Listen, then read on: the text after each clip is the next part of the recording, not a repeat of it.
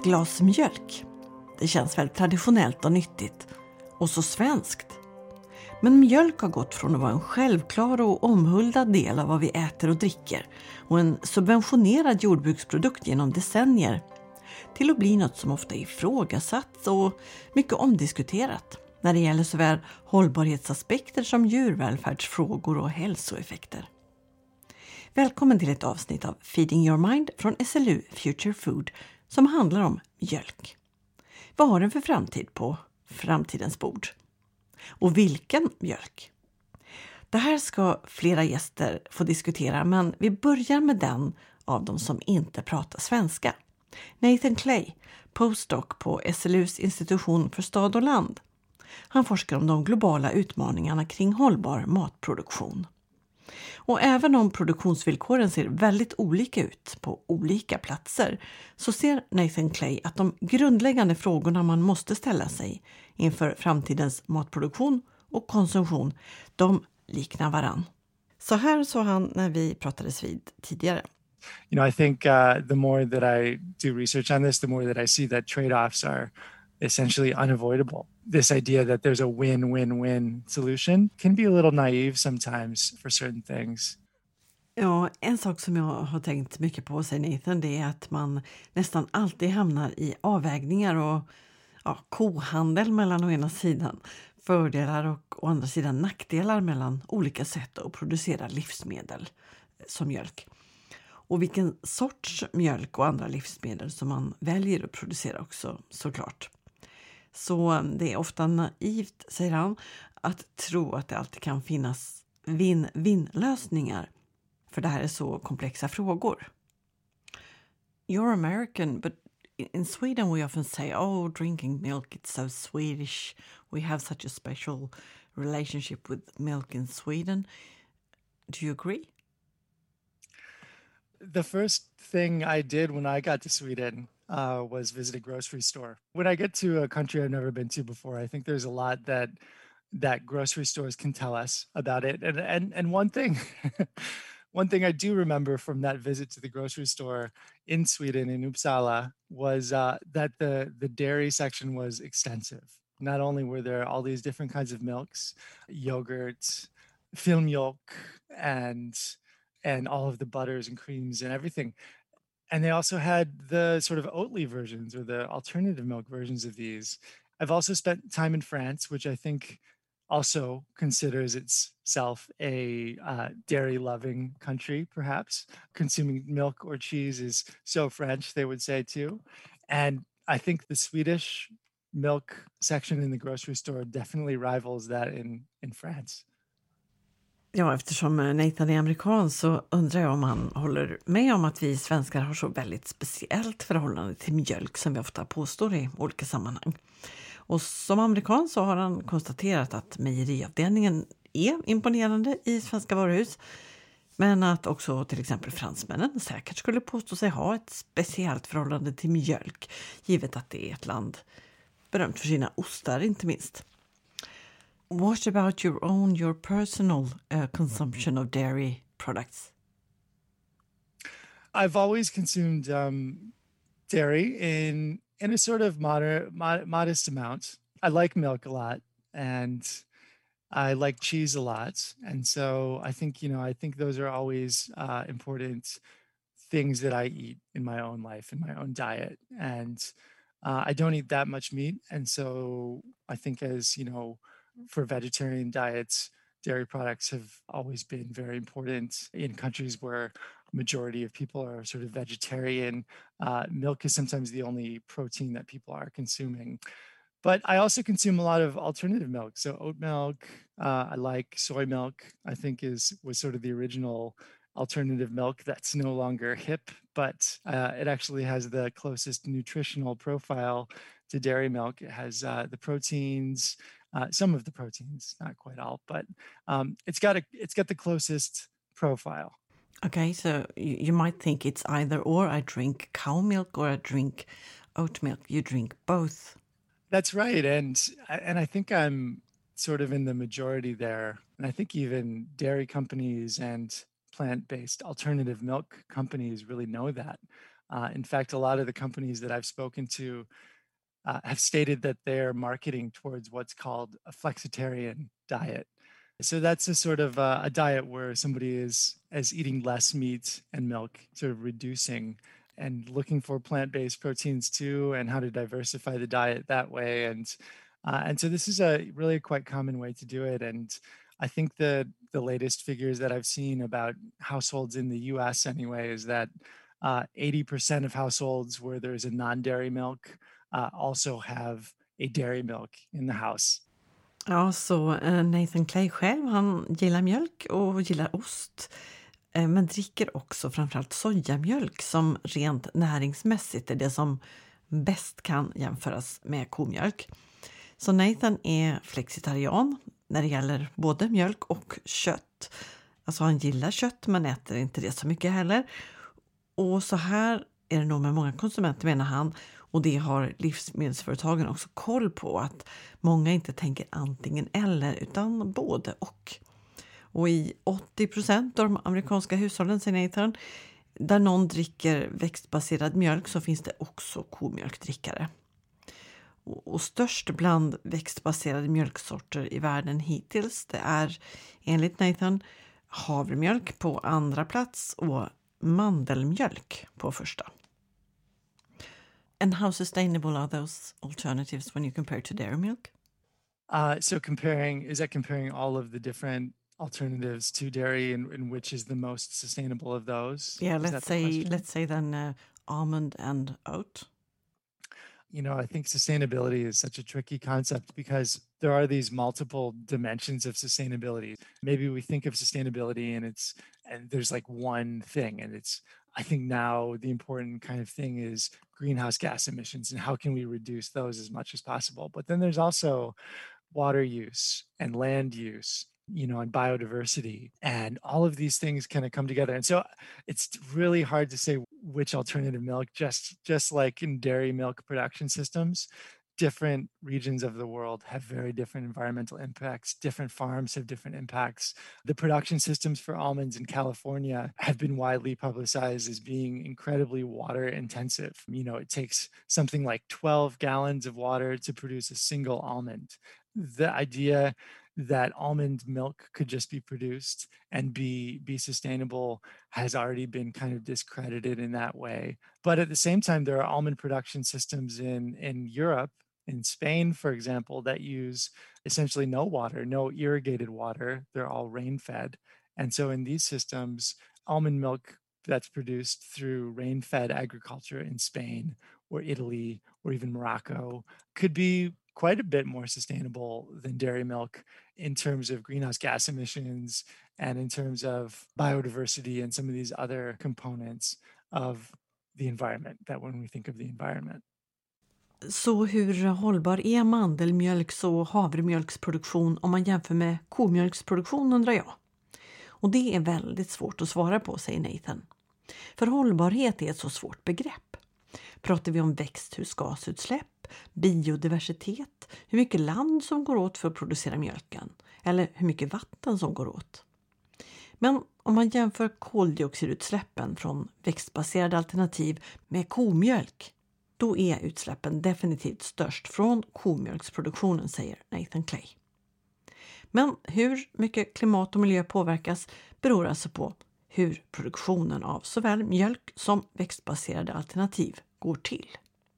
Kalifornisk mandelmjölksproduktion har till exempel uppmärksammats för att konsumera enormt mycket vatten. Samtidigt som det finns mandelodlingar i Spanien, Italien och Marocko som klarar sig på bara regnvatten. But, and there's a fairly big but there, but it's not nutritionally equivalent. So dairy milk has uh, certain nutrients, even certain calories. For example, almond milk is, you know, has very low greenhouse gas emissions, but it also has extremely low calories in it, and it has very low proteins, and, and you know all these other things that presumably would have to be made up in a person's diet through other foods. And so I think it, the idea that we're kind of consuming more responsibly in terms of greenhouse gas emissions you know is true but what else are we eating you know that are that might be pushing that past or what else are we eating that's sort of not changing and so i think you have to look at the person's entire diet rather than just you know what milk are they drinking or not drinking En sak som vi måste tänka på här är ju att eh, innehållet av näringsämnen, proteiner och, och, kalorier i komjölk och till exempel mandelmjölk inte alls är de samma, säger Nathan. Så är det då egentligen rimligt att jämföra hållbarheten i produktionen? För det vi inte får i oss om vi väljer mandelmjölk istället för komjölk, det måste vi få från några andra livsmedel istället då, så hur produceras de?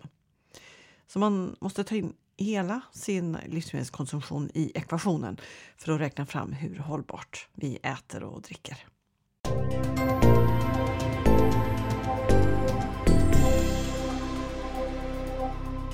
Och för att härifrån prata vidare om mjölk finns tre gäster med.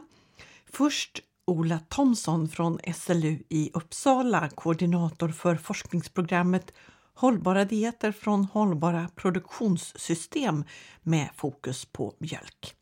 Hej Ola! Hejsan hejsan! Varför finns det här eh, forskningsprogrammet och rullar nu?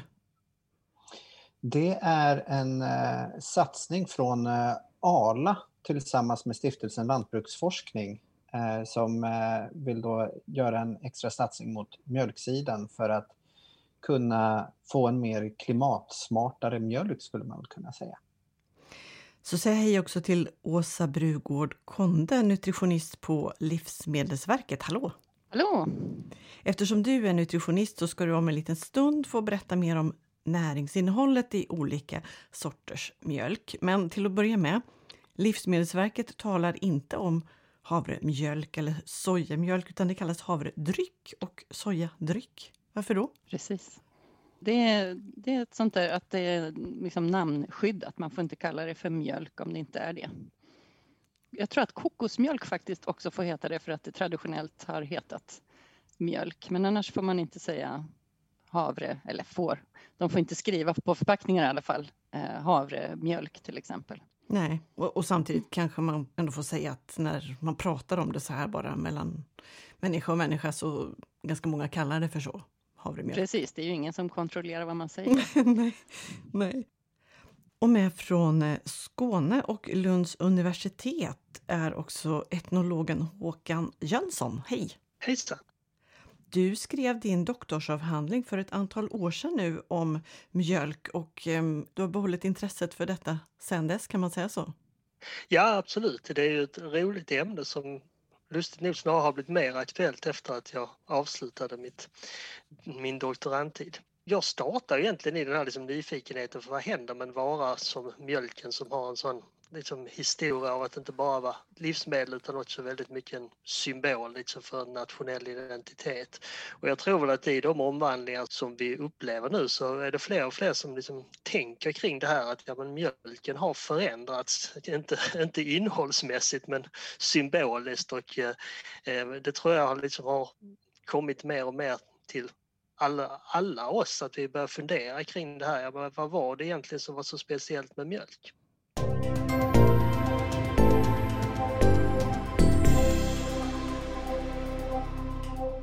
Hur väl eh, kan man egentligen jämföra mjölk med växtbaserade alternativ? Som Nathan Clay var inne på förut så blir växthusgasutsläppen störst från mjölken.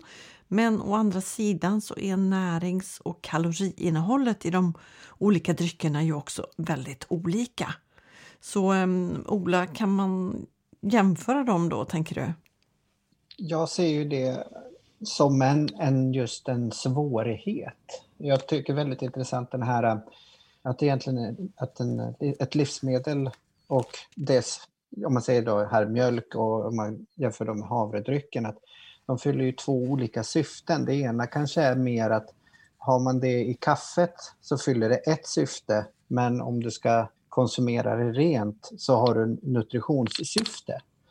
Eh, så att jag, jag är inne på samma spår där som Nathan, att det, det, är ju en blandning och vilket syfte man har med den här drycken eller mjölken att jämföra med. Så att jag tycker inte att det går att föra direkt heller rakt av, även om man sen ser också på det här med växthusgaserna, för att det är mycket andra saker som en, en ko gör som inte havre gör när det, går, när det är på ett fält. betandet och biologisk mångfald. Till exempel. Mm. Så om man säger att jag dricker havredryck för det är bättre för klimatet, då kan man säga att ja, i och för sig, men... Men, ja precis, det blir det där men. Mm. Du måste ha gödsel från kon som betar på gräset som bibehåller biologisk mångfald. Ja, det, det är jättesvårt. Vad tänker du då, eh, Håkan? Kan man jämföra de här dryckerna? Alltså jag tycker framförallt att det tråkiga är när man hamnar just i de här märkliga polariseringen mellan idéer om att antingen så ska man konsumera ohämmat av ett specifikt livsmedel som är hälsobringaren och det som skapar det goda livet på alla sätt eller så ska man inte konsumera någonting alls. Alltså det är ju precis som det Ola var inne på att både för hälsan och för miljön så är det ett väldigt komplext samspel och där bör man tänka liksom snarare demokrati än utopi. Alltså, alla måste få lov att vara med och bestämma lite grann och vi mår bättre av mångfalden av enfald. Och tyvärr så tycker jag väl att både samhällsdebatten men också faktiskt vi som forskare har haft en tendens att fokusera lite för mycket på enskilda livsmedel eller till och med enskilda näringsämnen i enskilda livsmedel som det som vore liksom kungsvägen till god hälsa. För att det är ju så att om vi äter varierat och lite av varje så har det ofta den mest positiva effekten både för oss som människor men också för miljön så att vi inte rubbar de komplexa samspel mellan människa, djur och natur som är, har, liksom har utvecklats under sådär 10 000 år. Och Nathan berättade ju att han är en sån där som dricker både och. Han är lite flexitarian då när det gäller mjölk och de vegetabiliska alternativen och, och menar att det, det, är nog många som funkar ungefär så, i synnerhet om man ser det på hushållsnivå.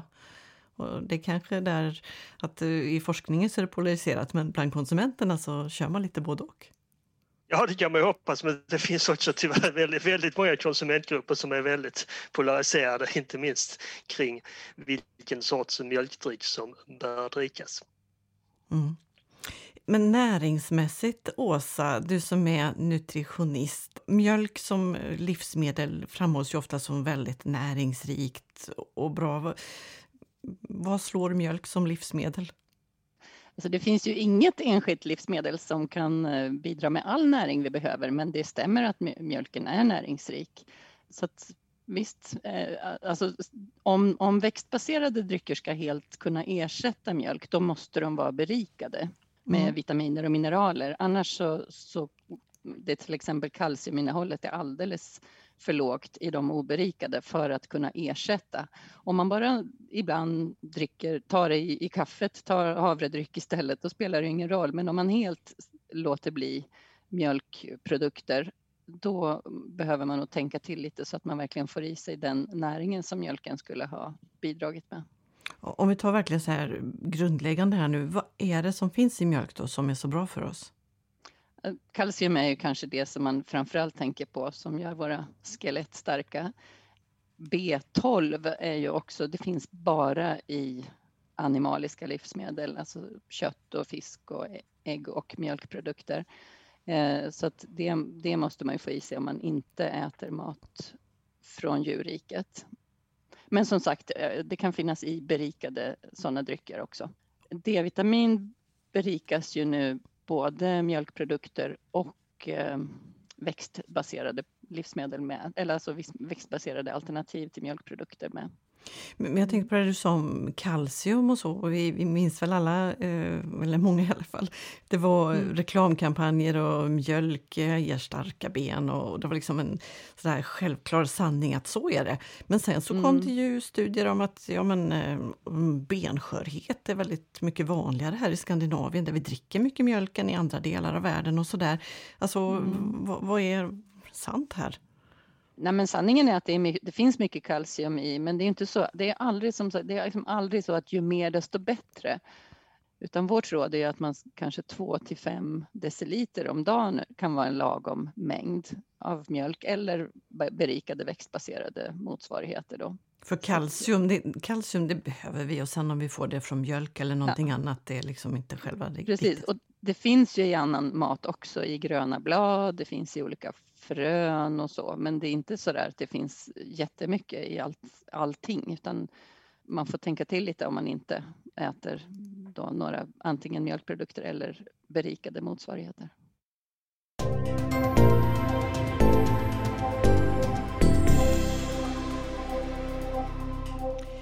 I ehm, e EU-projektet Matlusts rapport eh, Mjölkprodukter och vegetabiliska alternativ till mjölkprodukter miljö, klimat och hälsa av Gunnar Rundgren som jag har läst så hittade jag massa siffror och några är de här.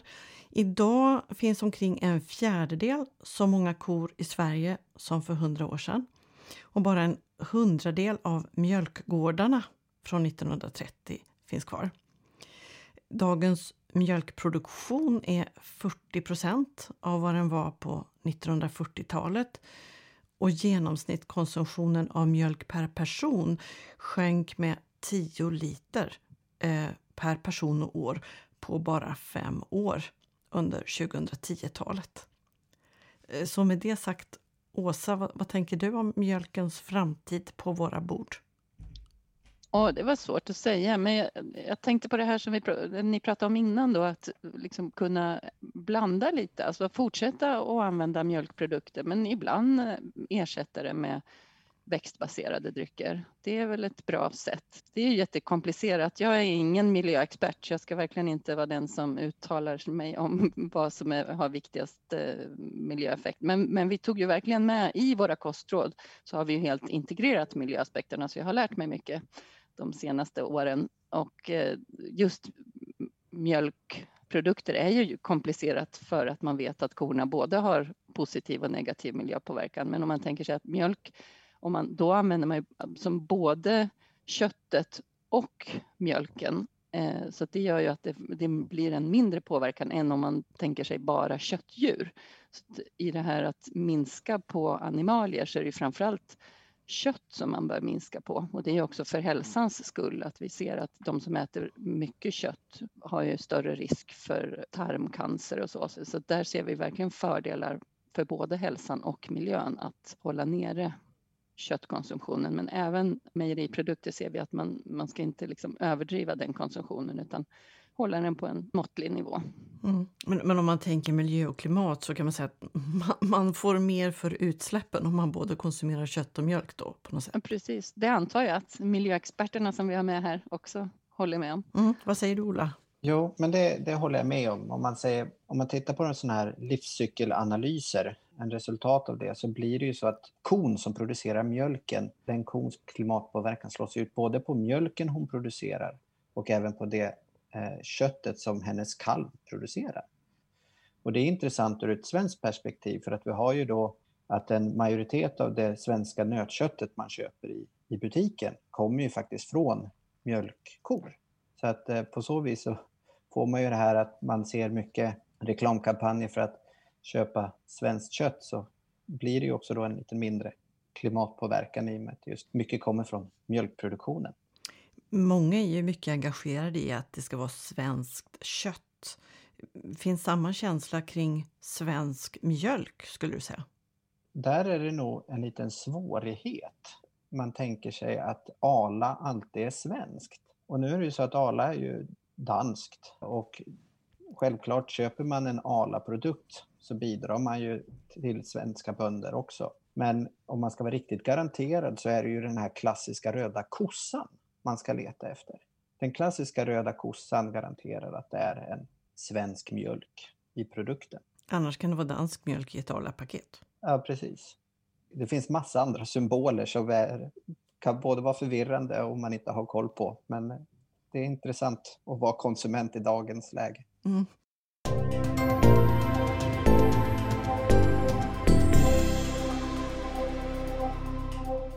Ehm, Håkan ur ett etnologiskt perspektiv.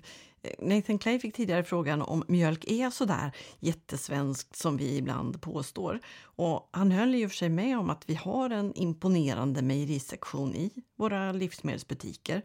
Men vad skulle du säga rent mattraditionsmässigt? Hur, hur starkt står sig mjölk och ost och andra mejerivaror som en del av vår matkultur om du blickar från nu och framåt? Ja, jag, tror det viktiga här är att man skiljer liksom på mjölk som råvara och eh, mjölk som måltidsdryck. Och tar vi mjölk som råvara så är det alldeles riktigt att Sverige liksom andra nordliga länder har haft en relativt hög andel av mjölkprodukter i sitt kosthåll under lång tid, framförallt om man kommer norr om den så kallade fäbodgränsen som gick någonstans längs Mellansverige. Men det var ju framförallt då hållbara produkter som osten och smöret som, och de syrade produkterna som var det viktiga därför att det gav ett sånt viktigt tillskott under de månader på åren när korna inte mjölkade. Så att mjölk som måltidsdryck kommer egentligen inte in förrän slutet av 1800-talet kan man säga. Och det är också samma period som antalet kor och mjölkproduktionen i Sverige ökar kraftigt. Så det här att dricka mjölk till maten, det är ju liksom en vana som kommer med industrisamhället eh, som börjar i slutet på 1800-talet som sen exploderar under mellankrigstiden när, när vi får den typ av mjölkkonsumtion som jag tror att alla vi som pratar här har växt upp i. Och det är också under den här perioden då det som den moderna välfärdsstaten växer fram som mjölken får den här liksom typiska symboliken att vara det mest svenska som finns. Och det har alltså inte så mycket med att göra att vi skulle konsumera så vansinnigt mycket mer mjölk än en del andra länder. Utan det är samma liksom symbolvärde som mjölken har i Norge och Danmark och Finland och Storbritannien och Nordamerika. Men i alla de länderna så finns det liksom en tydlig koppling mellan den här upplevelsen av den egna nationen och att vi är ett folk som dricker mycket mjölk. Och det kunde ju då också användas som kontrast till andra länder, till exempel södra Europa som därmed inte var lika rationella, välorganiserade, sunda som, som vi eftersom de inte drack mjölk till maten utan andra drycker.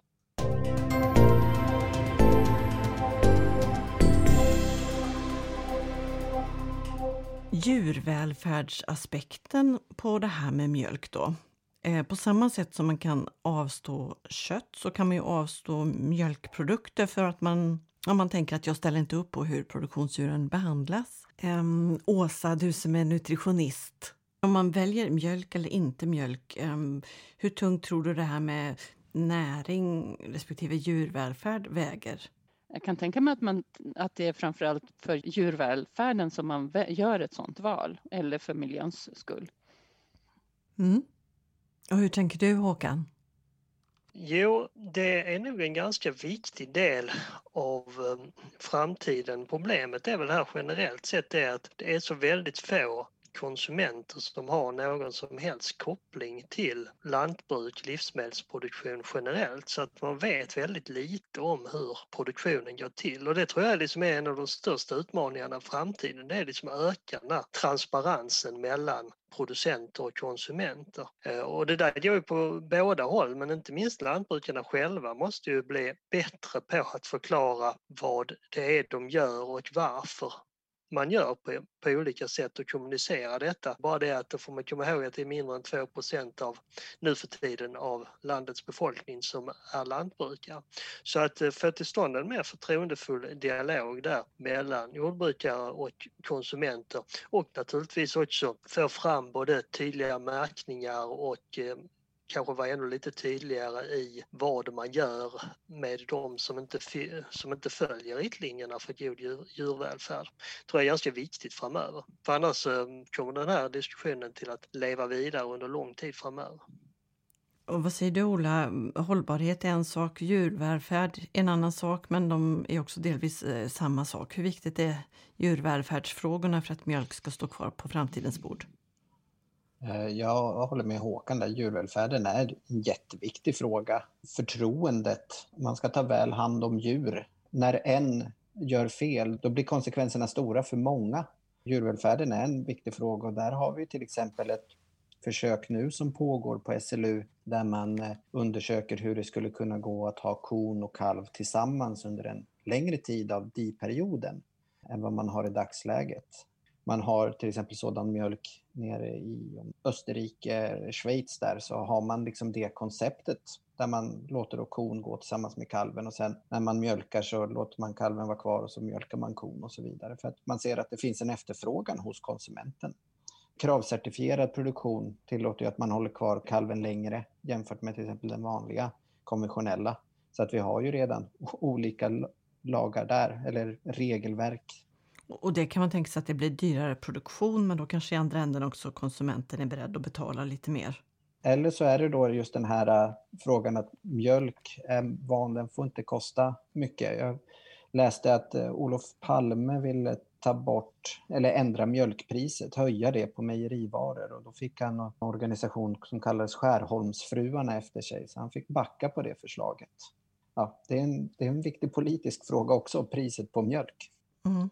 Nu kan ju Håkan kanske är bättre, men det var väl mitten av 30-talet när man började införa regleringar och sådär och såg till att eh, mjölkpriset skulle hållas. Och det är ju inte för inte också att valrörelser, att politiker får frågan vad kostar en liter mjölk? För att mm. det är på något mm. sätt en kontakt med verkligheten. Ja, vad säger du om det Håkan? Hur eh, mycket i den politiska debatten och hur mycket för och emot eh, känslor har mjölken rört upp genom åren? Jag tror att efter då att det här mjölkdrickandet hade etablerats som en vardaglig vana så förutom att det uppfattas som väldigt svenskt så var det också just det här att det var något väldigt, väldigt vardagligt. Och det var väl egentligen därför också som jag för länge sedan då började intressera mig för att studera just mjölken därför att liksom vara ute efter vad är det mest vardagliga som man överhuvudtaget kan göra och svaret blev ungefär, ja det måste väl ändå gå att, att handla ett par liter mjölk.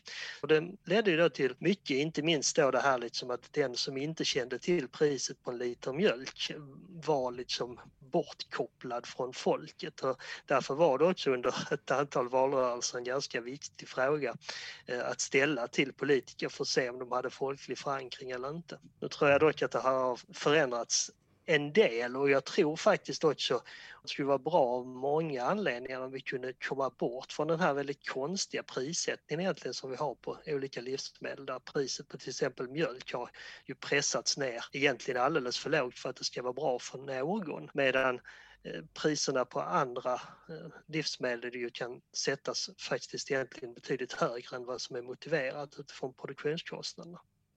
Okej Håkan, så vad kostar en liter mjölk? Vad kostar en liter mjölk idag? Jag köper ju, bara en, jag köper ju mest en och en halv liter. Så nej men jag var 9,40 kan, skulle jag slänga till med så här.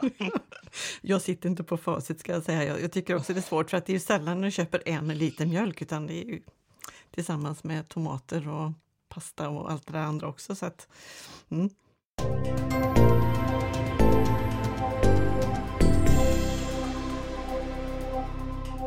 Utöver att mjölk ger oss näringsrik mat så för ju mjölkproduktion med sig en del mervärden också.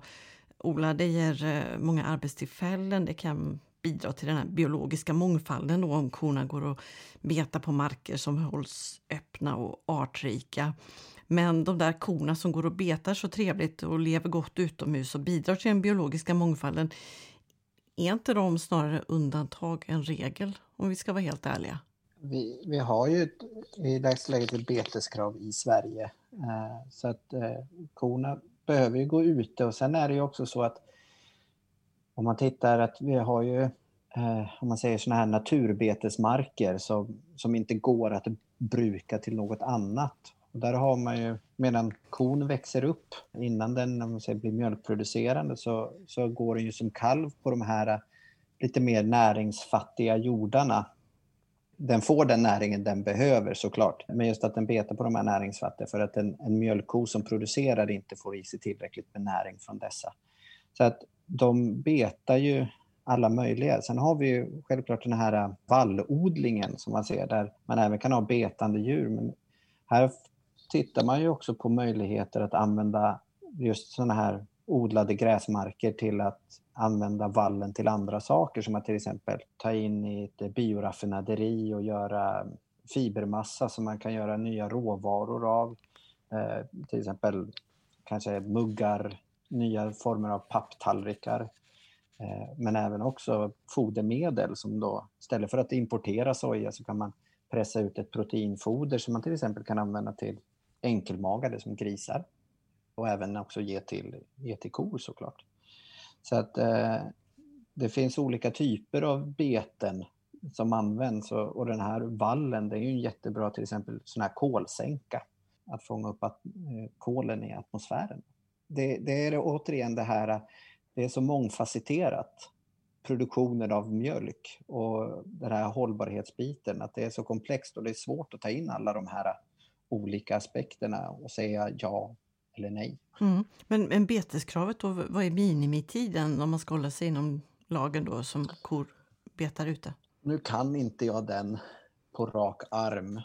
Det är ju sommarmånaderna eh, framför allt och sedan så är det lite beroende på väder så det skiljer sig ju från norra Sverige eh, om man jämför Lappland med Skåne ur den aspekten. Men det är framförallt under sommarmånaderna och sen så är det ju lite utefter vad man klarar marken av. Är marken tillräckligt torr för att djur ska kunna gå på det utan att det blir, de trampar sönder och så vidare. Men du ser alltså att det definitivt det, det finns en eh, biologisk mångfaldnytta och en klimatnytta med mjölkkoproduktionen? Ja, framförallt när den också, när en stor del av utfodringen sker på man säger, grovfoder, att man använder gräs som majoriteten av eh, fodret består av grovfoder. Nu tar jag lite siffror från eh, rapporten av Gunnar Rundgren igen här. Sedan 1990 och fram till 2017 så har den totala utsläppsmängden av växthusgaser från svenska mjölkkors matsmältning minskat med närmare en tredjedel. Och det är ju att det handlar om färre djur, bättre utfodring och ökad produktionseffektivitet. Och globalt så har växthusgasutsläppen per kilo mjölk från mjölkproduktion minskat med nästan 11 procent under perioden 2005 till 2015. Hur välkända siffror är det här, tror du Ola? Att de kurvorna pekar ju faktiskt åt ett bra håll. Jag tror tyvärr att de inte är så väldigt kända. Effektivare kor, det vill säga sådana som mjölkar, ger mer mjölk, är mer klimatsmarta det är en komplicerad fråga det med.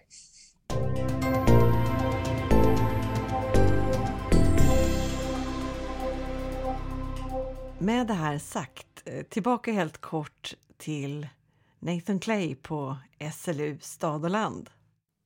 Trying to look into the future, no one can do that, but if you were to have a guess, 50 years from now, what about dairy products? I would say that we're going to be sort of in in in a similar way where we're, you know, dairy has always been a contested food. Even a hundred years ago, you know, if you kind of look at the history of milk, there are all these questions about should we drink milk or not? Should we give milk to infants or not? You know, and there are pamphlets coming out and people are saying no don't do it milk is you know milk is terrible and other people coming out and saying no milk is fine or milk is great and so that's not going to change in my guess. I think that non-dairy milks are going to continue certainly within the next uh, even 10 years especially to have an exponential growth. I think i mean i see that as absolutely continuing. There's also a lot of work on cultured milk producing milk in laboratories without the need for an animal and so that I think could get off the ground too. It's certainly going to be a more interesting time in 50 years in a lot of ways. And and I think milk is going to be really in, in a similar situation in terms of the contestations. Mm. Framtiden för mjölk och mjölkprodukter är ju spännande. Och Nathan Clay konstaterar att mjölk länge varit ett väldigt omdebatterat livsmedel med många väldigt starka kritiker och många väldigt starka anhängare. Så mejeriprodukter, tror han, kommer att fortsätta finnas också 50 år fram i tiden. Samtidigt som han också tror på en fortsatt exponentiell ökning av alternativa mjölksorter under det kommande decenniet. Och kanske framöver också kommer det nog någon form av laboratorieframställd mjölk, ungefär på samma sätt som ju laboratorieproducerat kött faktiskt finns. Och så frågar jag dig Åsa, vad tror du då om mjölk och mjölkprodukter i ett, ja, typ 50 år från nu? Jag tror, jag tror ju att man kommer fortsätta och kanske liksom kombinera att använda mjölkprodukter ibland och, och växtbaserade produkter ibland. Eh, vilket jag tycker är en positiv utveckling. Så att, eh, det lät ju konstigt det där med att det skulle vara en artificiellt producerad mjölk. Eh, jag vet inte riktigt vad poängen skulle vara med det. Nej, jag gissar att det är ungefär som med labbkött då, att man, man, tänker djurvälfärd, att inga djur Ja. behöver dö för att man ska äta kött. Ja. Men då missar man ju då de, här, de positiva miljöaspekterna med eh, djur. Eh, Håkan, etnologen i sammanhanget, vad tror du? Jag tror att de här väldigt starka känslorna av mjölk skulle jag ändå tro är på väg att ebba ut. Jag tror att mjölken i framtiden blir mer som ett så att säga, vanligt livsmedel och att det fortfarande är så mycket starka känslor. Det beror nog på den extremt starka symbolik som mjölken fick under 1900-talet och sen kommer nu en ny generation som så att säga vill som alltid vill göra upp med föräldragenerationen och då har mjölken blivit ett tacksamt slagträ i den generationsuppgörelsen. Sen hoppas jag, om man får önska någonting till tomten, så är det ju att det för oss alla som konsumenter ska bli mycket väl, lättare att välja utifrån miljömässigt mest hållbara mjölkproduktionen och för all del också köttproduktionen. Så att det verkligen går att gå till butiken och veta att den mjölk jag köper här, ja det är den mjölk som har den här naturliga delen av ett naturligt kretslopp. Att framförallt konsumera i gräs som växer på marker som inte lämpar sig för övrig odling där man inte utfodrar med kraftfoder med till exempel soja som vi själv lika gärna skulle kunna äta. Och där man liksom har en integrerad produktion som är långsiktigt hållbar, en del liksom av en cirkulär ekonomi med bibehållen biologisk mångfald. Och allt det kan ju mjölkproduktionen bidrar till, precis som Ola har sagt. Problemet är bara att det är väldigt svårt för mig som konsument idag att köpa sådan mjölk och inte annan mjölk som inte alls är lika bra när det gäller miljönytta. Så det hoppas jag att man ska kunna utveckla bättre system för i framtiden. Ola, eh, ett system kanske med väldigt tydlig och, och, och klar och välkänd märkning kring vad som är hållbar mjölk från hållbar produktion. Är, är det kanske framtiden? Det kan definitivt vara framtiden.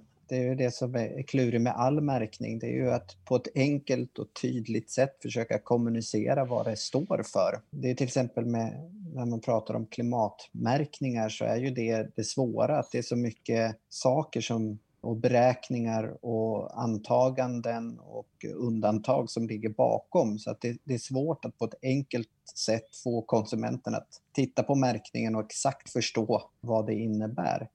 Men eh, inom EU så jobbar man ju på att få ta fram en märkning nu på livsmedel där man framförallt då, då på animaliska produkter där man då vill att det ska ligga på en högre nivå rent djurvälfärdsmässigt och regelmässigt än vad miniminivån är inom EU. Så att det finns ju vindar åt det hållet att även på Europanivå ta fram ytterligare märkningar. Jag har svårt att säga vad, vad makten ligger egentligen för sådana här förändringar. Ja, nej, men jag tänker också att alltså, märkning kan vara ett sätt, men det, då är det ju fortfarande att man lägger ansvaret på konsumenten, att konsumenten ska vilja eh, lägga extra pengar på någonting som har ett eh, bättre miljövärde. Men det kan ju finnas andra sätt att om man, om man eh, stimulerar ekonomiskt på något vis den bästa produktionen. Kanske genom skatter eller subventioneringar eller något. EU har ju faktiskt en generell subventionering av mjölk till skolor sedan jättelänge tillbaka.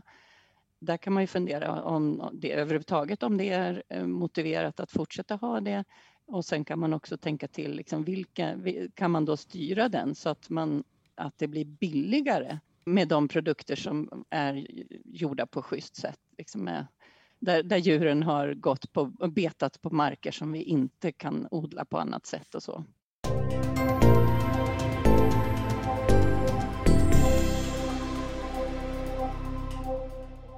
Ja, så nu är det väl bara för dig som lyssnat att fundera vidare kring var makten ligger när det gäller mjölkens framtid.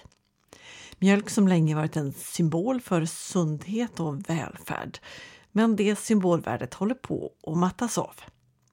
Det är svårt, har vi konstaterat, att rakt av jämföra miljö och klimatpåverkan av mjölkproduktion och växtalternativ. Inte minst för att närings och kaloriinnehåll är så olika. Det är ju komplexa frågor det här, så vill vi konsumera hållbart, ja, då måste vi nog faktiskt räkna ihop allt som vi äter och dricker. Och djurvälfärdsfrågan är en nyckelfråga för framtiden. Många är beredda att betala för god djurvälfärd och bidrag till biologisk mångfald. Men eh, då behövs kanske tydligare märkningar på mejerivarorna. Och eh, politiska styrmedel som subventioner och skatter kan ju också styra både produktion och konsumtion åt mer hållbarhet. Tack ska ni ha för att ni var med och pratade mjölk. Ja, tack. Ja, tack så Du har hört Ola Thomsson från SLU som koordinerar stiftelsen Lantbruksforskningsprogram Hållbara dieter från hållbara produktionssystem med fokus mjölk.